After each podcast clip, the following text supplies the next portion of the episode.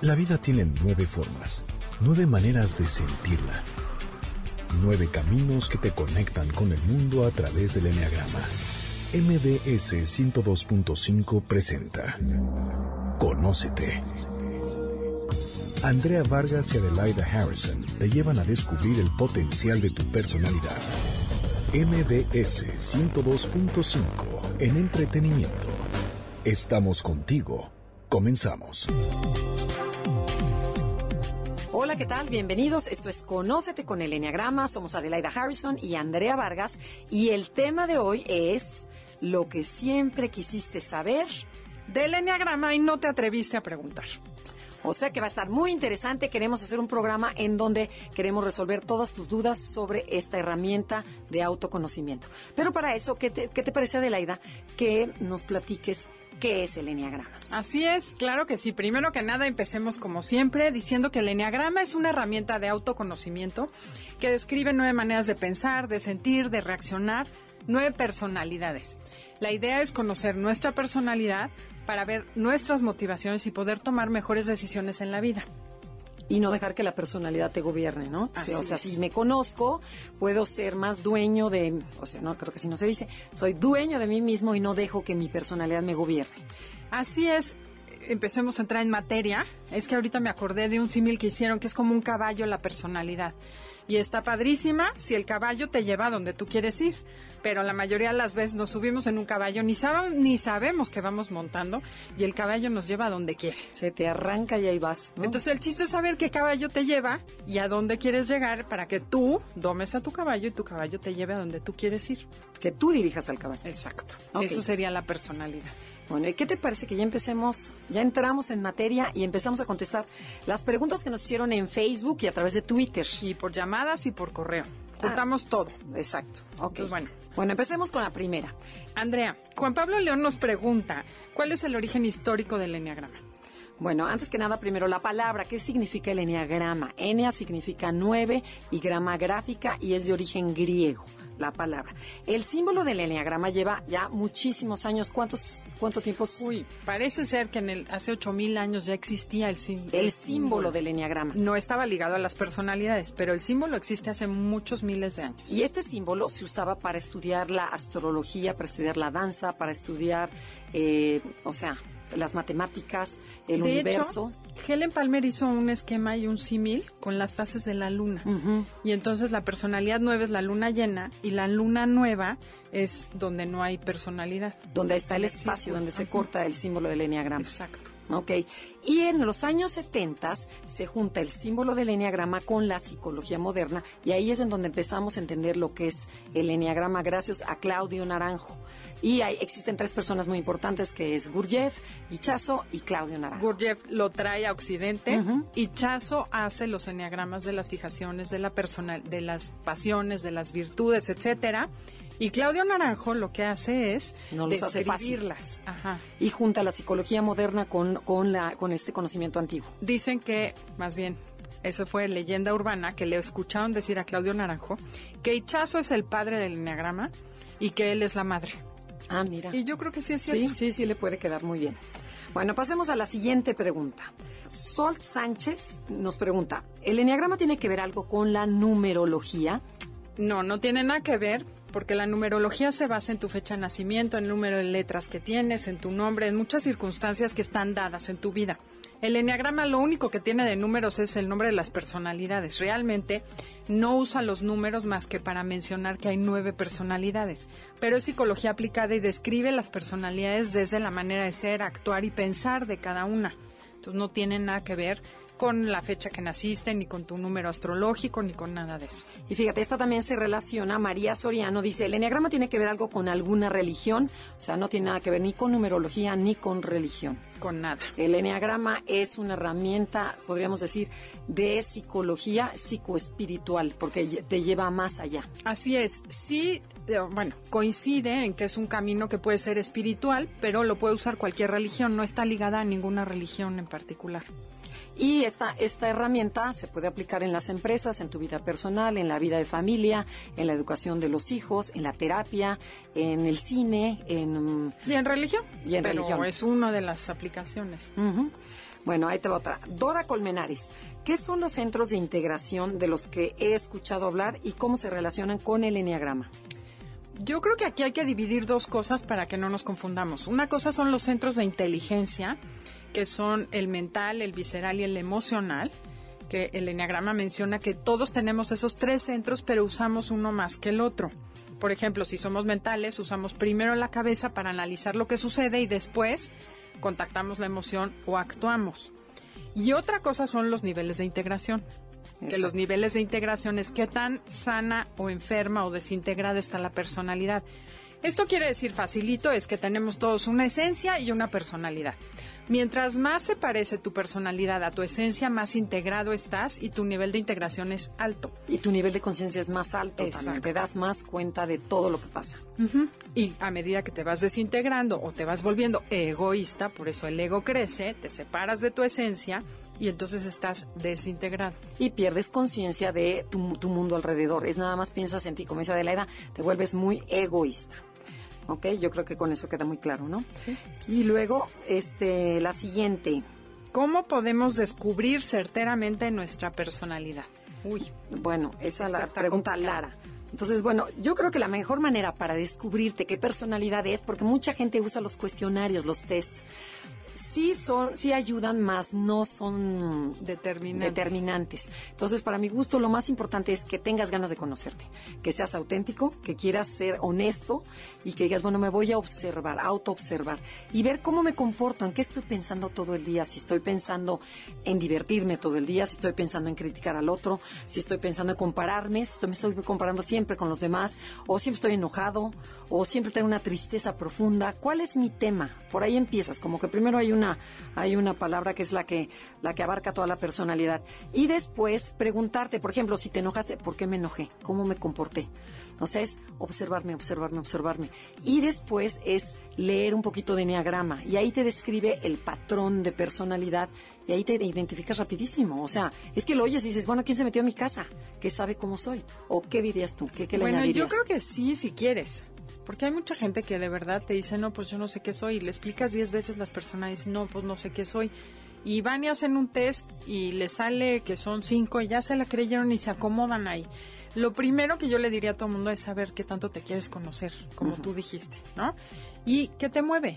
Eso tú siempre lo dices, ¿no? ¿Qué buscas y qué te mueve en la vida? O sea, ¿buscas ser perfecto o buscas que te quieran? ¿Buscas, no sé, de cada personalidad? ¿Cómo ves que, digamos, de las nueve personalidades que, que buscan? buscan. Perfecto. Okay, va. Para okay. que cachen a ver cuál es su motor. Ok, bueno, el uno, lo que busca es hacer lo correcto. O sea, yo busco hacer el, el bien, que no me critiquen, o sea, hacer lo que se debe hacer. Así es, y esta personalidad la conocemos como el perfeccionista o reformador. El dos busca que lo quieran. El dos y se le conoce como el servicial, son esas personas encantadoras, cariñosas, optimistas. Y, pero yo ando buscando a través de mi actuar que me quieran, entonces me vuelvo a veces hasta servil y ahí es donde me empiezo a perder. Sin embargo, muchas de estas personas creen que no necesitan nada. Y dicen, yo no busco nada, yo doy y soy muy generosa. Si eres de esas personas, checa la personalidad dos. Ok. Vamos con la tres. Con la tres. La personalidad tres busca que lo admiren, no que lo quieran, sino que lo admiren. Entonces, ¿qué voy a hacer? Voy a estar haciendo logros, éxitos, voy a estar trabajando, haciendo, hablando de mí para que me veas. Necesito los reflectores, necesito que ser alguien importante en este mundo. Vamos con la cuatro. La cuatro es la personalidad conocida como el creativo o el artista. Son personas que buscan ser únicas, especiales y diferentes. Y les gusta eso, ¿no? Les gusta no ser igual a los demás. Eh, siempre sienten que les falta algo, como que siempre están añorando lo que tienen los demás. Y buscan esa conexión profunda con, ya sea con un tema o con otra persona, uh-huh. en donde puedan netear, ¿no? Hablar eso. De alma con alma. Okay. Muy bien. Luego, el cinco se le conoce como el, el observador y lo que busca es aislarse, ser independiente y observar el mundo que lo rodea y entenderlo, decir, bueno, ¿por qué las cosas son como son? Entonces estoy callado observando, no actúo ni participo, sino que nada más observo. Vamos con el siete. El seis nos toca. Seis. El seis es el que conocemos como el cuestionador. Estas personas buscan seguridad y certeza. No les importa que los quieran, tampoco que les aplaudan. Les importa saber si pueden confiar o no en las personas, en las situaciones y en los lugares donde están. Ok, pasamos al siete, que se le conoce como el optimista. Estas personas son aventureras, divertidas, les gusta la, la vida alegre y lo que buscan es pasársela muy bien, pero les, busca, les, bus, les gusta buscar gente interesante, temas interesantes, todo lo que sea nuevo, divertido, espontáneo, y lo que le huyen es al dolor, a todo lo rutinario y a toda la parte dolorosa de la vida. Vamos con el ocho. Las personas de, la, de este estilo de personalidad son eh, protectoras, generosas y buscan poder y control. Uh-huh. Y a lo que le huyen es a ser vulnerables. Exactamente. Y pasamos a la última de las personalidades, que es la nueve, conocida como el mediador. Lo que buscan es paz y armonía a cualquier precio. Entonces te digo sí, con tal de que no, nos, no, no haya pleito entre nosotros o ningún conflicto.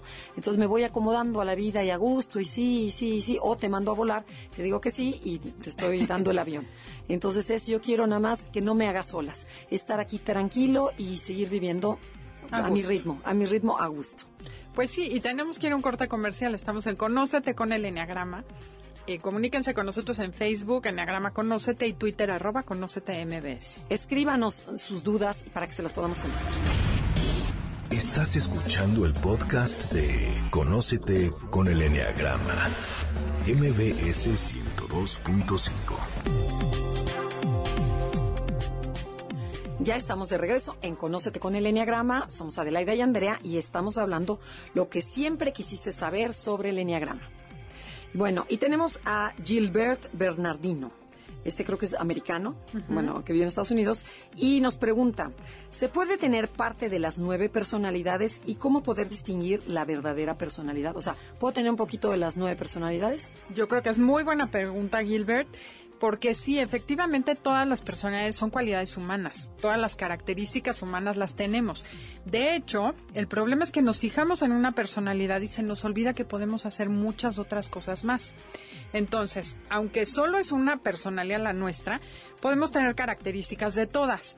¿Cómo descubrimos la verdadera? Pues ya lo dijimos antes del corte comercial. Ve qué te motiva, lo que te mueve, porque se puede parecer lo que haces, puede ser ordenado por muchos motivos. Entonces lo que hay que buscar es cuál es tu verdadera motivación para hacer las cosas. Y definitivamente sí tienes que leer algo sobre Eneagrama, sobre las nueve personalidades, porque ahí las describen. Entonces cuando dices, me están describiendo, bueno, pues por ahí vas. Claro, métanse a la página doble u doble u doble u punto eneagrama conócete punto com. Ahí tenemos más descripciones a fondo de las personalidades. Pueden escuchar los podcasts del programa en iTunes, uh-huh. Eneagrama Conócete, para que escuchen a las personas que tienen este estilo de personalidad hablando de sí mismas. Si te identificas, esa es la tuya. Exactamente. Bueno, la siguiente pregunta. Gordis Gómez nos pregunta, ¿se puede cambiar de personalidad? La respuesta es no, aunque la física cuántica te diría que sí. Pero lo ¿Cómo? que te dice, pues sí, claro que sí. Y la, y la neurobioemoción también te dice que sí puedes cambiar la personalidad. Pero lo que te dice el Eneagrama es que no, no cambias de personalidad. Naces con una esencia, se te va creando la personalidad de acuerdo a, a tu entorno. Y la puedes modificar, la puedes mejorar, la puedes empeorar si la trabajas, pero va a seguir siendo la misma pasión, se te va a quedar marcada. Y Adelaida me está haciendo una cara como, ¿what? ¿Qué estás contestando? Sí, es que a ver, aquí sí tengo algo que comentar. Si la personalidad está basada en una creencia de vida, que tú crees que vas a existir, vas a estar seguro en el mundo a través de esa creencia, como por ejemplo, si soy perfecto me van a querer, pues eso no lo cambias. Claro, nosotros estamos aquí para romper esa creencia y entonces que te liberes de tu personalidad. Por eso, pero ¿qué tal que rompas con esa creencia? Ay, eso está maravilloso. Y podrías cambiar de personalidad. Eso es lo que dice mm. la física cuántica. O sea, Joe Dispenza dice eso. Pero lo, el Eneagrama te dice no. Okay. O sea, pero sí te puedes liberar de ella. Sí te puedes liberar de ella. O sea, sí la puedes mejorar. Bueno, pues entonces vamos a la siguiente. A ver, Andrea. Esta dice de Raxo de Mag. Con un poco tiempo de conocer a alguien o tratarlo, ¿cómo puedo saber qué personalidad tiene? ¿Se puede saber a través de su vestimenta, su forma de hablar, etcétera? Bueno, eh, este es un buen tema. Buenísima pregunta. Ok, bueno, hay ciertas personalidades que las detectas rapidísimo. O sea, por ejemplo, el cinco, el cuerpo encorvado, las manos adentro de los bolsillos. El uno, la manera como se viste, como muy, muy pegadito, muy bien. Este, sin embargo, eh, y la manera como hablan, el lenguaje que usan. O sea, lo puedes notar con el lenguaje no verbal. Si ya sabes de enneagrama. Mucho de enneagrama. Si sabes ya mucho de enneagrama. Pero así, a simple vista, dices, bueno, esto es un uno, un tres, un siete. No. Sí, a mí se me hace un poco temerario porque decíamos hace rato que el problema es la motivación, o sea, lo que define tu persona es por qué haces las cosas y eso solo lo sabe el dueño de la persona. Sí. Si lo conoces bien y todo, pues sí, a veces es muy evidente para los demás. Y hay gente muy soberbia que se sienten dueños del enneagrama en donde dicen, claro, eres un tal, tal número, tal número, tal número. No, para nosotros... Cada quien se debe de, de conocer, se debe de, de autodescubrir y decidir qué personalidad es. Qué bueno que lo mencionas. Y además en la Asociación de Enneagrama, nosotros lo primero que queremos es que la gente firme un contrato así de ética, de que nunca le vas a decir a una persona qué personalidad tiene. Puedes sugerirla, puedes ayudarla a descubrirlo, pero es la persona en sí la que tiene que decidirlo, porque el crecimiento es personal y de nada sirve que tú le digas a alguien, es que eres un ocho de libro, un seis clavado, porque una... desarrolla otro ego o finalmente no se va a descubrir. O se defiende, se defiende. Exacto. Porque mucha gente llega por la parte negativa de la persona y dice, ya sé, eres un cuatro porque eres súper envidioso o eres un cinco porque la avaricia, o sea, abunda en ti. Este, no, por ahí no va. Y también no he va. oído casos patológicos que llegamos a las empresas y dicen, no, ni se te ocurra contratar a un ocho. Yo creo que es mucho más importante ir más allá. Uh-huh. Y es responsabilidad de los que sabemos enneagrama brincar esa parte y decir, a ver, mejor voy a buscar a alguien integrado, claro, que estar discriminando personalidades. El enneagrama es para sumar, no para restar. Claro, esa es otra de las preguntas que nos hacían. ¿Hay ciertas personalidades para ciertos puestos de trabajo? Uh-huh. ¿Qué contestarías? Yo creo que sí hay cosas que hay que tomar en cuenta, como ciertas características. Por ciertos ejemplo, rasgos. El nueve. Somos mediadores, por supuesto, en un departamento de relaciones públicas y de darle gusto al cliente vamos a ser maravillosos, se nos va a dar de manera natural. Cada personalidad tiene un talento natural. Si usas eso en tu trabajo, vas a ser mejor en tu trabajo. Pero de ahí a decir, no, en este puesto solamente un perfil para siete, no, porque cualquier personalidad puede desempeñarse muy bien en cualquier labor. Sí, está contenta y a gusto. Claro, por ejemplo, pensemos en un cinco, que son observadores, son callados. Si tú lo pones de relaciones públicas, el pobre hombre va, o mujer va a sufrir ahí. Claro, o sea, entonces, sí hay algunos puestos que no son ideales, pero tampoco quiere decir que no pueda hacerlo. Claro, que puede aprender y puede desarrollarlo. Exacto. Entonces, depende más el nivel de integración que el estilo de personalidad, nuevamente. Vamos a la siguiente pregunta. Esta pregunta es de Sol Urnia. ¿Cómo podemos mejorar nuestra personalidad? ¿Qué dirías? Escuchen el programa, primero que nada. Claro. Bueno, primero, otra vez, volvemos a lo mismo. Quiero mejorar. Primero tengo que tener la intención de ser mejor persona, de decir, quiero cambiar. Ya estoy enojada conmigo mismo de ser tan miedosa o de ser tan enojona o de traer un cuchillo de envidia con toda la gente o de controlar a todo el mundo y que me salga fuera de control. O sea, primero tengo que tener la intención. Quiero cambiar. Después, lo que te da el enneagrama dice, léete un libro de enneagrama, que puede ser el enneagrama, ¿quién soy? O, por ejemplo, o puedo, puedo este, escuchar, como dijo Adelaida, los podcasts, puedo meterme a internet, hay muchísimo de enneagrama, y empezar a aprender de mi personalidad para conocerme. Pero voy a decir algo, Andrea, ya sé que me vas a hacer cara. El libro de Andrea es buenísimo para detectar las personalidades, porque es fácil, práctico y sencillo de entender. Empiezan por ahí y después ya se meten a investigar en el mundo del enneagrama en sí, internet, y la, es y, más complicado. Y lo importante primero, dice, si yo quiero mejorar, primero tengo que conocerme, si no, ¿qué mejoro? O sea, no puedo mejorar si no me conozco. Entonces, primeramente es conocerse a sí mismo a través de aceptación, es decir, integrar lo bueno, o sea, la luz y la sombra de cada personalidad. Una vez que me conozco, me hago consciente y una vez que te haces consciente, dejas de, de, de repetir, por ejemplo, eh, todo el tiempo sé que critico. Entonces dices, bueno, ya me di cuenta que critico. Entonces, el momento que vas a criticar, te vas a acordar, siempre criticas, te vas a empezar a dejar de criticar y así sucesivamente. Pero yo pero creo que algo bien ya importante hay es el enneagrama, es que te hace ver por qué criticas. Porque si te quedas en el deja de criticar, uh-huh, claro, acabamos como en muchas cosas, ¿no? No critiques. Ahora, eh, por ejemplo, que te dicen, mi propósito de cuaresma es no criticar. nunca vas a dejar de criticar si no te cachas por qué estás criticando. Claro. Por esa necesidad de ser mejor, de no sentirte mal junto al, de, al otro. Entonces el chiste del eneagrama es que te lleva a la motivación o a la raíz del problema, y cuando ves esa raíz, como dice Andrea, lo aceptas y te pones a analizar por qué haces las cosas, entonces puedes cambiar. Y empiezas a trabajar en ti. Exacto. Y el eneagrama es un trabajo constante, todo el tiempo, todo el tiempo estás, o sea, conciencia, conciencia, conciencia, te estás dando cuenta. Y yo creo que lo más importante que dijiste es la aceptación. Una vez que aceptas que eres de alguna manera, dejas de gastar energía en defenderte y en pe- pretender ser algo que no eres. Uh-huh. Y eso es lo que te integra, ¿no? Sí. Sí, sí, sí. Ok, creo que sí. Esperemos que haya quedado claro. Y todavía tenemos tiempo para otra pregunta. Pablo León, ¿existe un patrón de relaciones? Es decir, ¿quién llevarse con quién? O sea, por ejemplo, ¿hay una personalidad que se lleve mejor con otro tipo de personalidad? Mira, en principio sí hay ciertas tendencias. La verdad es que sí hay tendencias entre, por ejemplo, ocho dos. Hay personalidades que se juntan naturalmente, pero esas mismas que se juntan y se llevan muy bien, después se llevan pésimo. Entonces, no hay un patrón preestablecido de búscate un cinco para casarte o búscate un siete. Como decía Ross Hudson, y voy a repetir, búscate a alguien integrado. Cualquiera, pero que sea sanito, ¿no? Uh-huh. Sí, y sin embargo, casi siempre, si, nos, si observamos, es una personalidad fuerte busca una personalidad más suave. Claro. Y una personalidad suave sí. busca una fuerte para que se complementen. Entonces, eso, claro que sí machea. Y hay muchísima ocho dos, eh, uno seis, eh, ocho tres, ocho cuatro, ocho nueve. Uh-huh. O sea, un nueve que es más suave y claro. un ocho que es muy fuerte. O sea, casi siempre hay esa mezcla. Pero lo más importante es... Que, que esté sana la personalidad, que esté evolucionada, que tenga, eh, o sea, sí, que haya exacto. autoconciencia. Integrados. Y otra cosa importante es que veas a tu pareja como un maestro. Y entonces el que te haya tocado, ve que tienes que aprender de él. Exacto, y no lo critiques. Bueno, tenemos que ir a un corte comercial. Estamos en Conócete con el Eneagrama. El día de hoy estamos hablando sobre todo lo que quisieras saber del Eneagrama y no te habías atrevido a preguntar. Contáctanos Facebook, Eneagrama Conócete, o mándanos un Twitter. Arroba Conócete M B S. Estás escuchando el podcast de Conócete con el Eneagrama. M B S ciento dos punto cinco.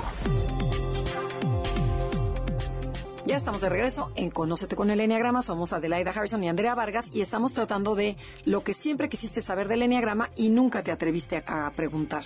Y es este momento preciso en donde vamos a contestar todas tus inquietudes. Adelaida, Mariela Solís pregunta, ¿qué son las triadas?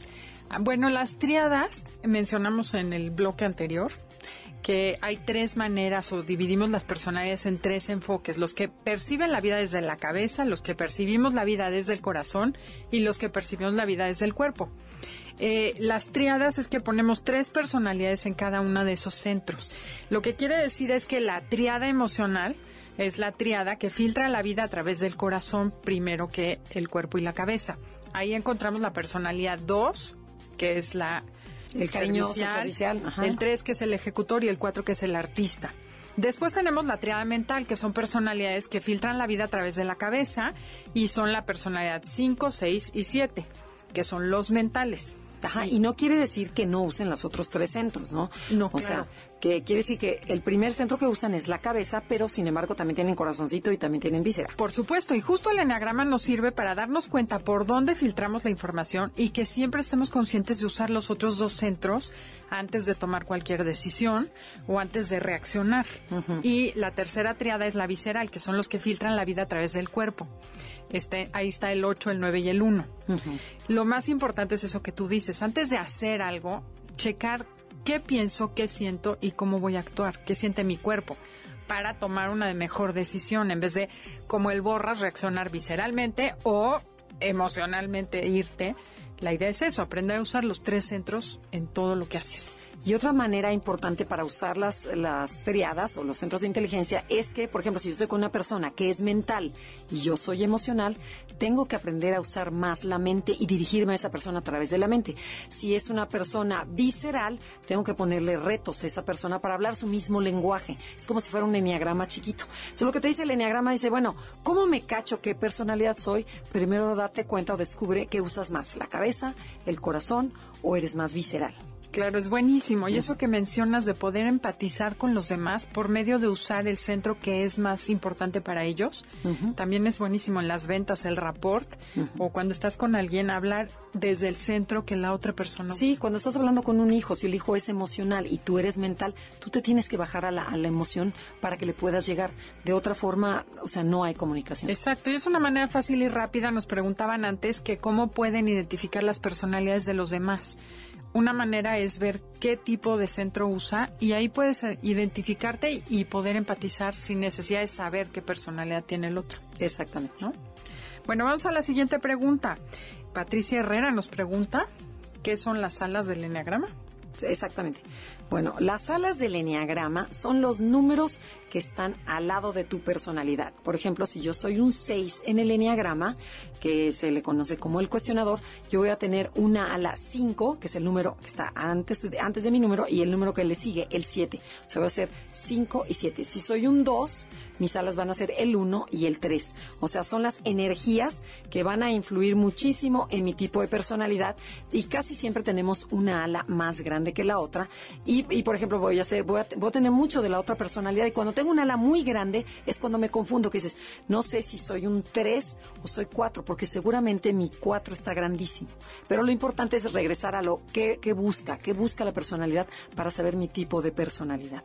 Otra cosa importante, la primera ala se desarrolla más o menos en la adolescencia. Exacto. Que empiezo yo a tomar características de la personalidad de junto, como dices, Andrea, es la energía de junto que matiza mi personalidad. Uh-huh. Porque casualmente, por ejemplo, el nueve, que es poco asertivo, que no dice que no a nada, eh, le da miedo el conflicto, al desarrollar el ala ocho, que es asertivo, poderoso y fuerte, está matizando su personalidad y se está complementando. Uh-huh. Y, y por la... eso le llaman alas, porque vuelas. Cuando tienes las dos alas amplias, eres más libre, más equilibrado. Y la idea es desarrollar ambas alas, porque hay gente que dice, no, yo no tengo alas. Sí, sí tienes, sin embargo, a lo mejor no las has desarrollado. Entonces, entre más tengas de las nueve personalidades, eres una persona mucho más completa y mucho más madura. Y no sé si mencioné que la segunda ala se desarrolla más o menos a los cuarenta años, en la crisis de la edad Exacto. adulta. Pero es cuando empiezas a madurar. Claro. Y empiezas a ver la vida totalmente diferente. Así sí, yo cuando era... más chava, o sea, tenía mi ala siete muy desarrollada y el ala cinco no la tenía, la desarrollé ya en mi edad madura y entonces creo que ya estoy un poquito más nivelada que, sí, que en la adolescencia. Como nueve desarrollé el ocho últimamente y bueno. Ya y, y el uno ya lo tenías, gusto. El orden ya lo sí. tenías. Uh-huh. Uh-huh. Sí, ese sí fue clarísimo en la adolescencia.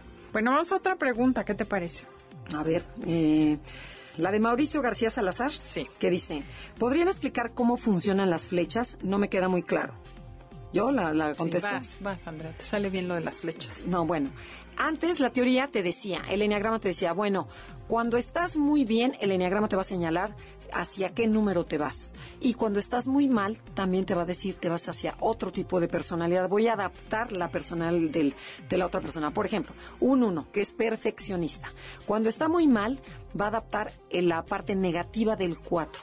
Y se va a ver melancólico y va a decir, claro, soy el único que se encarga de recoger toallas y de, de cerrar, de apagar luces. Y a todo el mundo le vale gorro. O sea, ahí está el uno cuando está en... Haciéndose víctima. Haciéndose víctima, estoy agarrando la parte negativa del cuatro. Y cuando estoy muy bien, el uno tiene una flecha hacia el siete, que es importante que vean el eneagrama para que puedan entenderlo, para ver, vean cómo se comunica cada número con dos puntos diferentes. Entonces, cuando el uno está muy bien, en lugar de ser así como perfecto, ordenado, estructurado, no, le, haga, le empieza la parte alegre y positiva de la vida y empieza a ver que el uno sonríe y que el uno brinca y que canta y que hace y que torna y que está súper positivo. Quiere decir que está muy bien y que está agarrando, la, que está tomando la parte positiva del siete. Sí, si quieren ver un eneagrama, métanse a la página doble u doble u doble u punto eneagrama conócete punto com para que vean cómo funciona el eneagrama y para que vayan viendo las, las líneas sí, cómo se que unen las personalidades y forman las flechas. Sí, porque lo que te dice el eneagrama es que el eneagrama está vivo, no todo el tiempo eres una personalidad, te estás moviendo constantemente y hay veces que estamos estresados relajados y hay veces que estamos muy relajados. Entonces te dice cómo menciona. Y ahora la nueva teoría, que yo creo que también tiene mucha razón, es que te dice, bueno, cuando tú estás muy bien, en un momento muy bueno de tu vida, en donde estás bien con tu pareja, estás bien económicamente, en tu trabajo, estás tranquilo, vas a tomar la parte positiva de ambos números, hacia donde se va la flecha. Lo manejan como si fuera un elevador. Exacto. En horizontal, si estás muy integrado, te mueves hacia el siete. Por ejemplo, en el caso del uno se va a ir al siete integrado y al cuatro integrado. Si estás mal, vas a bajar como un piso en el elevador o nueve pisos y te vas a ir a la parte desintegrada del siete y a la parte desintegrada del cuatro. Exacto, a la parte negativa de, de ambos números. Exacto, y son nueve pisos, que son los nueve niveles de integración que maneja Rizzo-Hudson. Sí, y lo interesante es que compruébenlo ustedes mismos, vean cómo sí es real, en donde dices, bueno, cuando yo estoy estresado, ¿cómo me comporto? Van a, van a decir, ¿quién se metió a mi casa y me, me describió de, de manera tan perfecta? Claro. ¿Estás de acuerdo? Sí, además hay, hay una justificación para que te integres en un solo número y está sustentada por Sandra Maitri en un libro que se llama La espiritualidad del enneagrama y habla del niño interior, pero esto sí ya es tema de otra otro programa. Ok, luego, a ver, Mauricio Fernández dice, ¿qué personalidades tienen un mejor liderazgo? Está muy fácil. Está muy fácil. Bueno, hay ciertas personalidades que tienden a hacer o buscar más el liderazgo, pero al final del día todos tenemos un estilo de liderazgo diferente. Y justo nosotros manejamos la teoría del liderazgo complementario, que precisamente habla de no querer ser el típico líder que se espera que tenga las características que dicen los libros. El chiste es que yo encuentre cuáles son mis talentos naturales y ejerza el liderazgo desde ese lugar.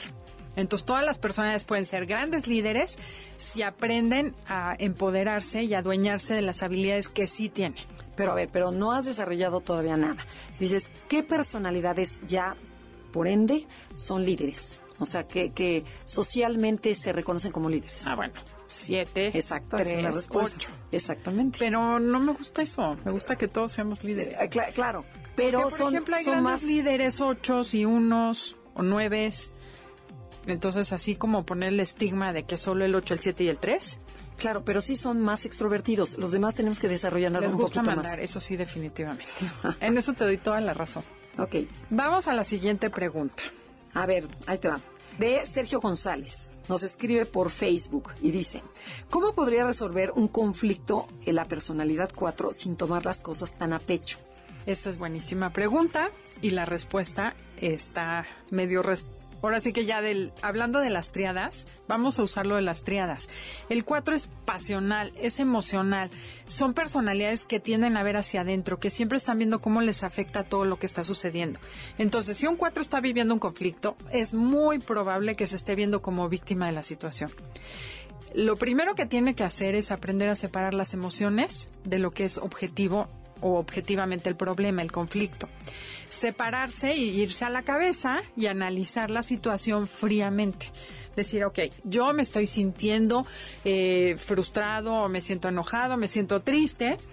Es salirme de ahí y decir objetivamente qué sucedió. La otra persona no cumplió con el trato y si yo me siento abandonado, eso ahorita no importa. Me imagino que es Luis Pérez al que abandonaron, al que dejaron plantado y veo objetivamente qué sucedió. Y puedo usar mi cabeza, incluso hacer el ejercicio de pensar qué me diría una persona mental al respecto. Uh-huh. Y entonces es una manera de resolver un conflicto sin meter la emoción. O sea, trata de quitar la emoción. Exacto.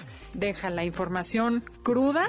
Y también es, di, pregúntale a tus alas, por ejemplo, si eres un cuatro, ¿qué diría un cinco? ¿Qué te opinaría de, ese, de esa situación que estás viviendo? Y, y pregúntale a un tres, que son prácticos, ¿qué haría? Entonces, exacto, de esa manera tienes un panorama mucho más claro. Exacto, y si lo quieres hacer todavía más completo, pregunta a todas las personalidades que harían en este caso. Digo, si es un dilema grave, si es una, un problema muy sencillo, pues no, no pierdas tanto tiempo. Pasemos a la siguiente. Eh, Verónica Gilone, espero que así se pronuncie, nos pregunta, ¿cuál es el miedo de la personalidad nueve? Bueno, me la mandaron a hacer. Uh-huh. Miedo a la descon- desconexión o fragmentación, no me queda claro. Bueno, eh, Verónica, casualmente soy nueve, pero tenemos que ir a un corte comercial. Entonces, regresando del corte, te explico a fondo este mecanismo. Esto es Conócete con el Enneagrama. Comuníquense a través de Facebook, Enneagrama Conócete, o mándenos un Twitter, arroba Conócete M B S.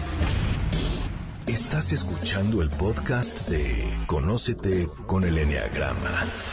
M B S ciento dos punto cinco.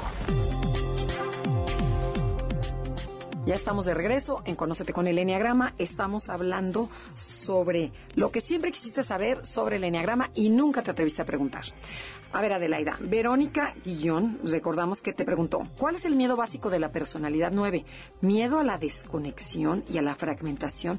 No me queda claro, no lo entiendo. ¿Qué le podrías decir? Bueno, Verónica, en el fondo todos tenemos miedo a que no nos quieran. Y el nueve lo manifiesta en que necesita conexión para sentirse querido. Y aprobado. Y aprobado.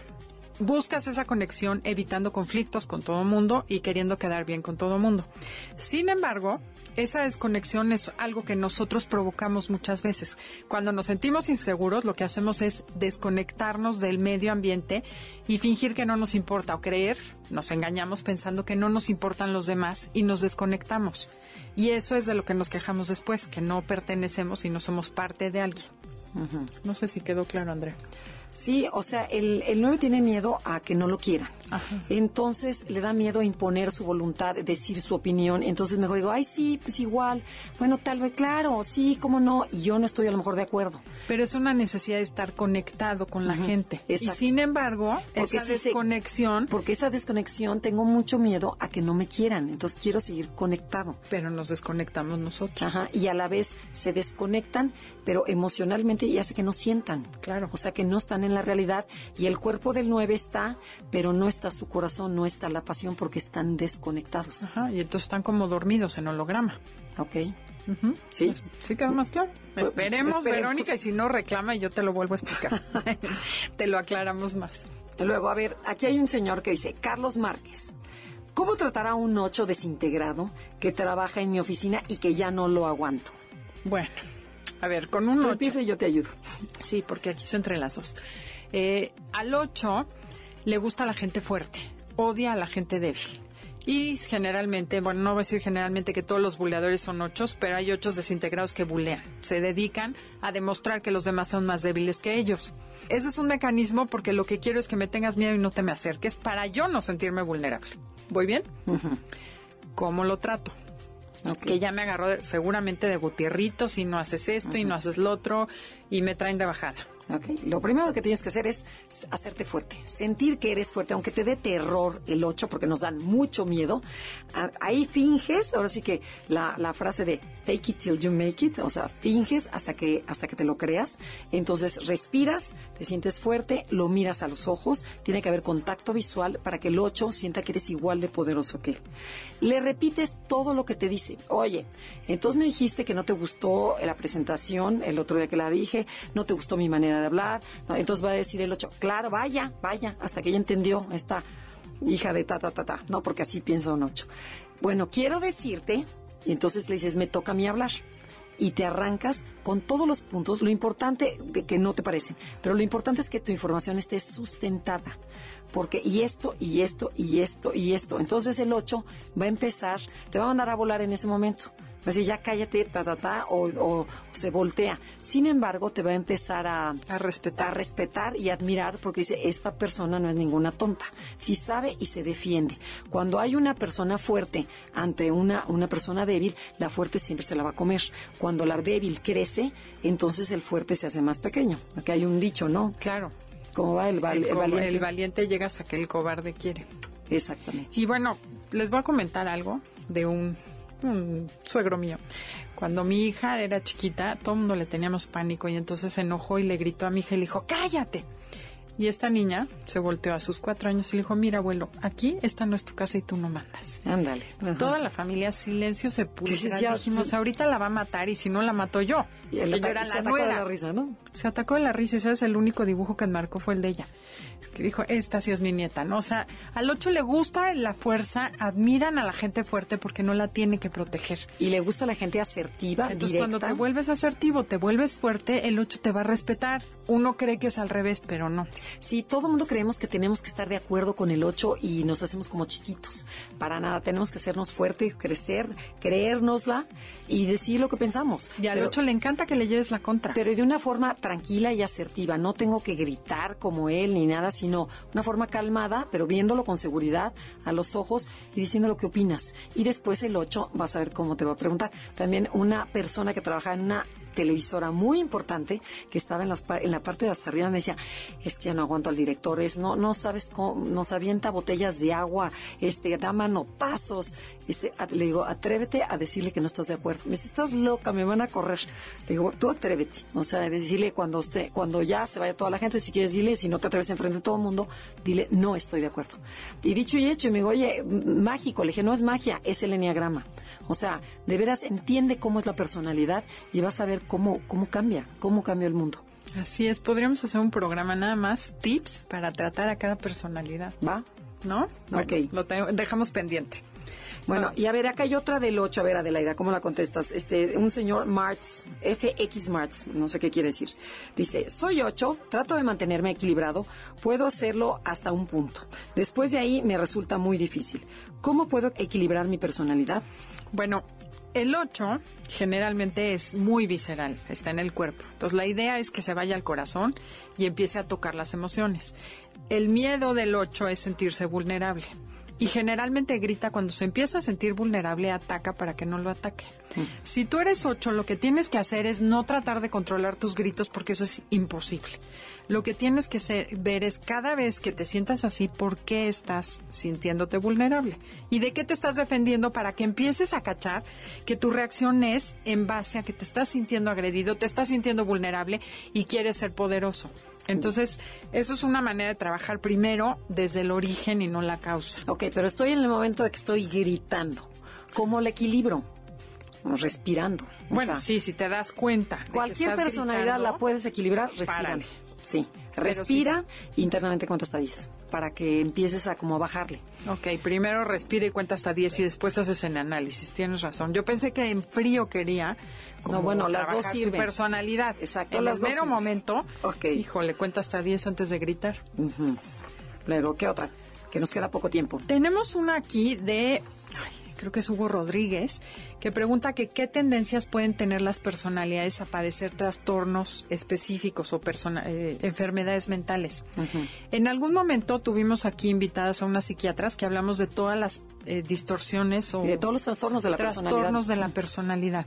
Eh, lo que podemos decir ahorita que me gustaría aclarar es que la personalidad, cuando está sana e integrada, tiene lo que se llama el nivel psico- de libertad psicológica. En el promedio, empezamos con los trastornos de personalidad en los niveles promedio. Y si nos seguimos desintegrando, nos vamos a ir a los niveles muy desintegrados del eneagrama, y ahí es donde empiezan las patologías de la personalidad.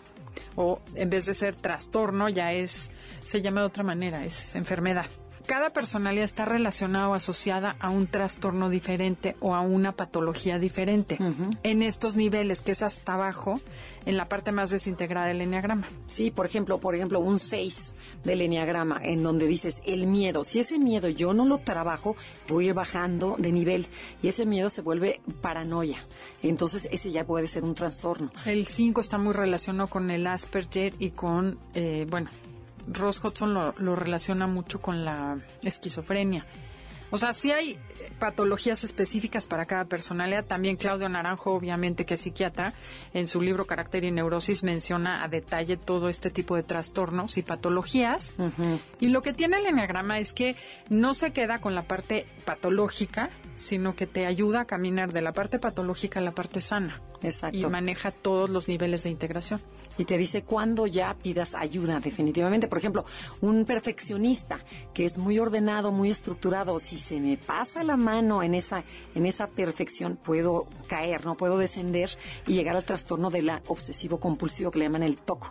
Cuando ya empieza la persona a sufrir porque la puerta no está cerrada, porque no se lavó las manos, porque pisó la raya y todas esas cosas que hemos escuchado. Así es, entonces, bueno, el chiste es no caer en ese lugar. Ok. Bueno, aquí tenemos ya la última pregunta. Está María González, es de Cuernavaca, y nos dice, bueno, yo ya leí, ya me descubrí este, que soy un cuatro. Me dice, tengo, a veces sufro muchísimo. ¿Y ahora qué hago? O sea, ya sé que soy un cuatro del eneagrama. Entonces, vamos a aplicar esta, si eres un cuatro, un siete, un tres, ¿qué hago después, que me de, de, después de que dije ya? ¿Qué empieza? ¿Qué pasa? Bueno, yo creo que lo primero que tenemos que hacer es aceptar que somos esa personalidad con lo bueno y lo malo, porque me ha tocado gente que dice, bueno, yo sí soy un cuatro, pero no soy tan envidiosa, ¿eh? No tengo envidia, o soy un siete, pero yo no evado. Uh-huh. Entonces, bueno, no lo ves. De hecho, me acabo de acordar cuando yo fui alumna que me dije, ay, yo soy todo menos estar enojada, yo soy nueve y no soy ni perezosa ni estoy enojada. Poco a poco lo irás viendo, no importa, obsérvate. El chiste es que te caches, qué haces, cómo lo haces y observes qué te motiva a hacer lo que estás haciendo. Uh-huh. Ok, entonces, bueno, una vez que te conocen el enneagrama, que dices, bueno, soy tres, soy siete, soy cuatro, ya empezó el primer cincuenta por ciento del enneagrama, porque dice, primero, descubre qué eres. Y una vez que descubres tu patrón de comportamiento, es como si te pusieran un foco y te dicen, por aquí es tu camino. Entonces ahora viene la segunda parte, que es a chambear. O sea, es trabajar sobre mi personalidad, porque si yo trabajo le puedo dar un mejor mundo a toda la gente que me rodea. Entonces hay que trabajar el miedo, hay que trabajar la ira, hay que trabajar el orgullo, la vanidad, y es un trabajo constante, callado, interno, en donde nadie se debe de enterar, sino, por ejemplo, pon tú, si yo soy seis y me da miedo, bueno, pues lánzate con todo y miedo. Si soy un perfeccionista, cállate la boca y no andes eh, corrigiendo a todo el mundo. Si soy un dos y quiero ayudar a todo el mundo, dices, eh, no ayude, no ayude, no ayude, hasta que se lo pidan. Claro. Un tres, no hables de ti mismo. Si eres nueve y tienes miedo al conflicto, empieza a decir lo que no te gusta, a ser asertivo. Ajá. Si eres un ocho, deja de gritar a la menor provocación. Un siete. A un siete, no le huyas al dolor y no quieras disfrutar tanto el futuro, disfruta el presente. Ok, y si eres un cuatro, que es la que nos pregunta, ¿qué haría esta cuatro? Deja, si ves lo que los demás tienen, que a ti te gusta es porque lo tienes tú, deja de estar envidiando lo que los demás... Comparándote, ¿no? Comparándote, y disfruta y agradece lo que sí tienes realmente. Exactamente. Y bueno, pues nos tenemos que despedir. Se bueno, acabó el tiempo. Ojalá que se les hayan resuelto muchas de sus dudas. Y síganos escribiendo. No pudimos contestar a to todas, perdón, mil disculpas, pero probablemente podemos hacer otro por escrito. Se las podemos contestar. Claro que sí. Uh-huh. Nos gracias. Comprometemos a eso. Sí. Ok. Muchas gracias. Esto fue Conócete con el Enneagrama. Hasta la próxima. M B S ciento dos punto cinco presentó Conócete. Andrea Vargas y Adelaida Harrison te esperan en la siguiente emisión con más herramientas para descubrir tu personalidad a través del Enneagrama. M B S ciento dos punto cinco. En entretenimiento, estamos contigo.